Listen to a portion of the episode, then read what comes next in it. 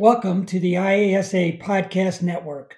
I am Rich Volz, Associate Director of the Illinois Association of School Administrators.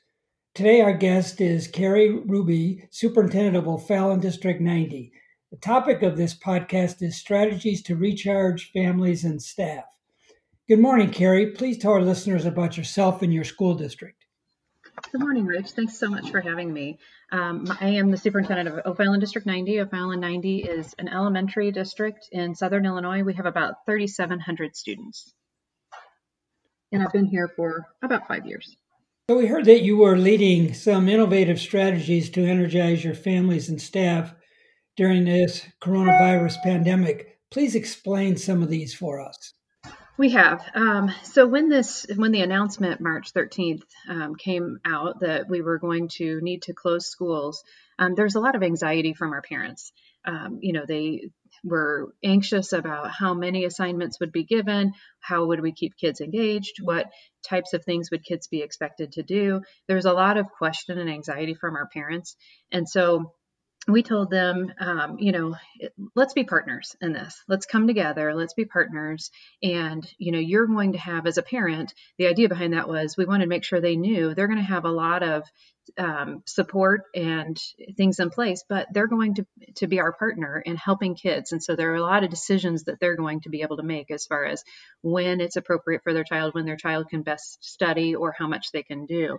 So we told them that we're partners with them throughout this. And so a way to send that message to them was that we said we'll communicate lessons and activities um, and we'll have regular, you know, um, touch point with you um, but we're going to consider you our honorary staff members. And we said, you know, if as honorary staff members, we'd like you to use hashtag D90 honorary staff and post pictures of you and your children interacting together on primarily our families use Facebook, but a little bit on Twitter too, but primarily they use Facebook. And so post your pictures to kind of encourage one another and support one another, plus give our teachers kind of an insight to what's happening in your in your homes with those activities. So w- when we did that, we said, um, you know, that it would kind of help support one another. And then we said we had um, one of our very creative teachers designed a logo for a T-shirt that said um, across the top it says "We can do it," and then it has our logo and it says "Honorary Staff District 90 Honorary Staff Member Spring of 2020." And we posted those on Amazon for families to purchase at cost um, so that they could wear those shirts around the house. And so we had a lot of parents saying, "Oh, good, my you know my kids will take me more seriously if I'm an honorary staff member." And so we really had some um, excitement and and district pride around all of that. And then we had T-shirts that were staff member T-shirts too, so our honorary staff and our District 90 staff. Um, we then had um, some parents say, we'd really like to see it on a coffee mug or a wine tumbler. And so the teacher uploaded that logo as well to Cafe Press. And, and so parents were, you know, um, excited about that and kind of some energy. And um, and we said you can sip what you'd like out of it, but yes, it's up there for you. So then the next thing that someone, one of our parents actually said, can you create a Facebook frame for us to share? And so I hadn't done that before, but I jumped online. It was pretty easy to do to create a graphic that has a transparent background on canva.com. And then we posted that um, through the uh, Facebook um, frame studio and it was pretty easy to do i just hadn't done it before so um, we put put that out there and then so now we can have you know our staff members it can say it says um, proud staff member and then our district logo and for our families it says um, honorary staff member and our district logo. So that again kind of created some encouragement and really the partnership between us and the families. So how did you think of these ideas? I mean you talked about some staff members have helped you. Uh, what originally got you started? I think the idea that um, that we're a partnership. So again, at first it was kind of a response to some anxiety from our families, and I was trying to tell them, listen, you're part of this with us. You are truly a partner in this, more so than you've ever been in the past. You know, you're you're now being our partner, and you get to help your children decide what's appropriate and when. And you know, maybe Monday's not a good day for the family because you know parents are still working, they're in an essential position or a healthcare position and so maybe Tuesday is a better day to do some of these assignments. And so we really wanted to send that message that we're flexible and you as the parent are our partner or parent or guardian are our partner in this. And we wanted to build that unity. So we know as leaders how important it is that we have a good, strong culture or climate with our staff. And we've always known that. We've always done things for them to help support them, to pull them together, to create that unity. And so now that our parents are truly, you know, that extension of our classrooms and they're supporting kids, we thought, you know, I thought it's really important that they feel that unity and that strong culture and can pull together not just with us as a district, but with one another and you know kind of supporting one another along the way. And it's been really fun to see some of the pictures um, that people have posted of a music class or um, a pe class you know outside doing some pe things in their driveway perhaps as a family.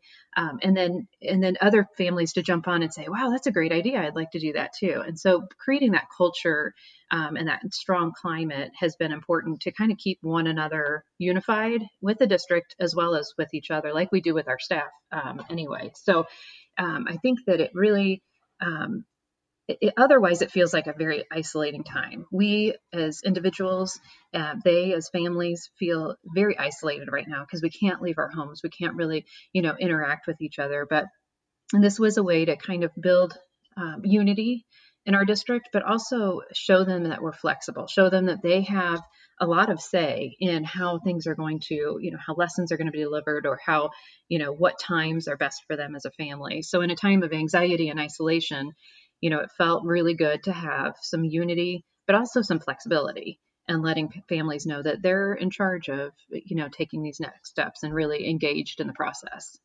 um, one of the other ideas that came about, actually, and I can't take any credit for this one, is our community um, has an O Town Proud shirt. And it was a community leader that um, created this idea, and they, or I think they may have taken it from an area um, community as well.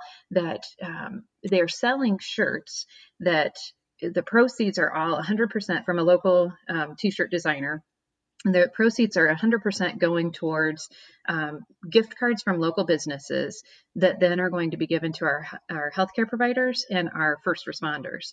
And so those have been wildly popular too with the entire community, not just, you know, our shirts have been very popular with our district. We created our shirts and our tumblers for at cost for people. But when I heard this idea, I thought, you know, there are districts that could do something really cool with this, that create that unity with your district, but also do something like this where they could say, we're selling it and putting a little bit of proceed in it and buying local gift cards, local business gift cards to give to healthcare providers and first responders to say thank you for being our heroes. So that was kind of an exciting um, something that that came out from a totally separate side but i thought you know if a district hasn't yet done something like this they might want to combine those two ideas those are both great ideas you know one thing that really interested me about what you were doing was this talk about having regular staff meetings where teachers send out information about daily lessons to parents why don't you explain how that works yeah. So again, uh, you know, when I told them you are, uh, you know, I'm declaring you as the superintendent, I'm declaring you our honorary staff members.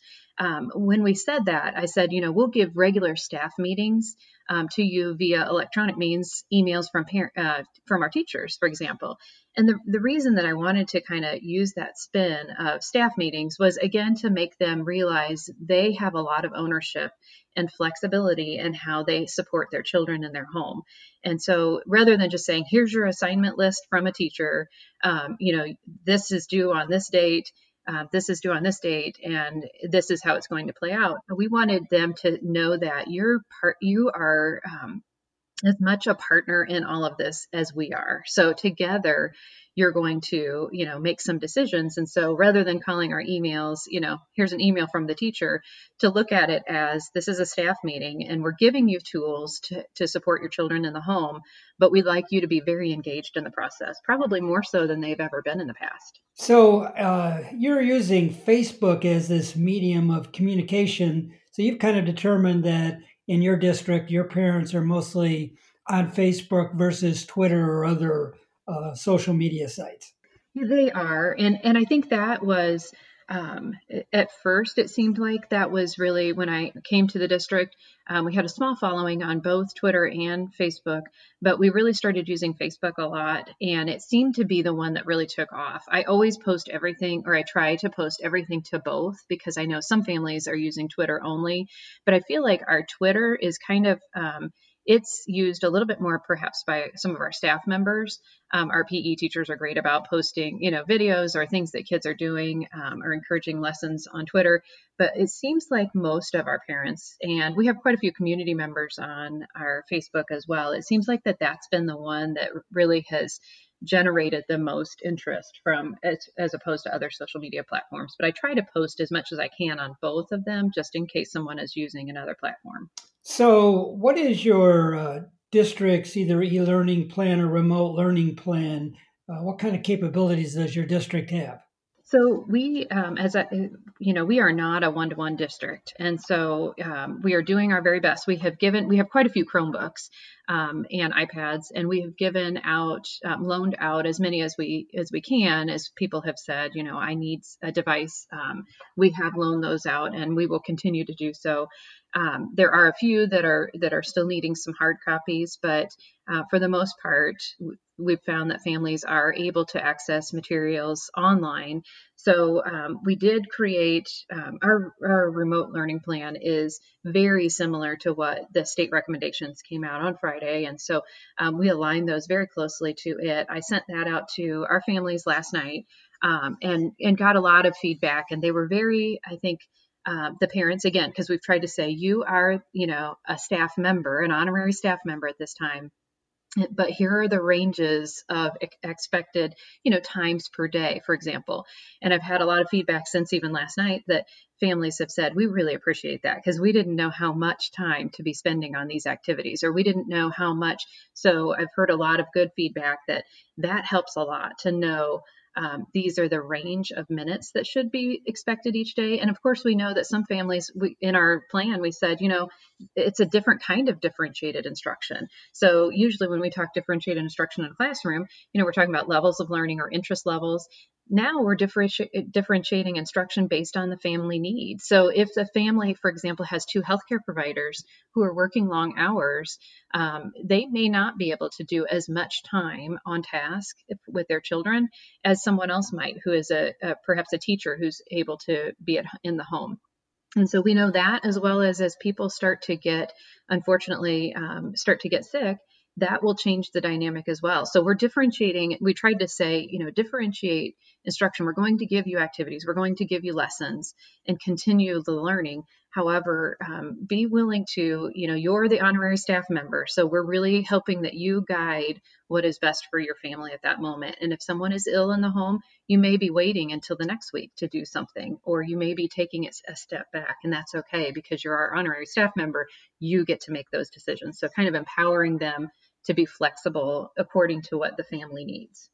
How are you handling um, lessons and communications for primary students? So, in our um, actually, our early childhood director um, just this morning is drafting um, a, an early childhood or pre-K uh, remote learning plan, and she's using our template as a district, but kind of taking it a little bit more specific for pre-K students.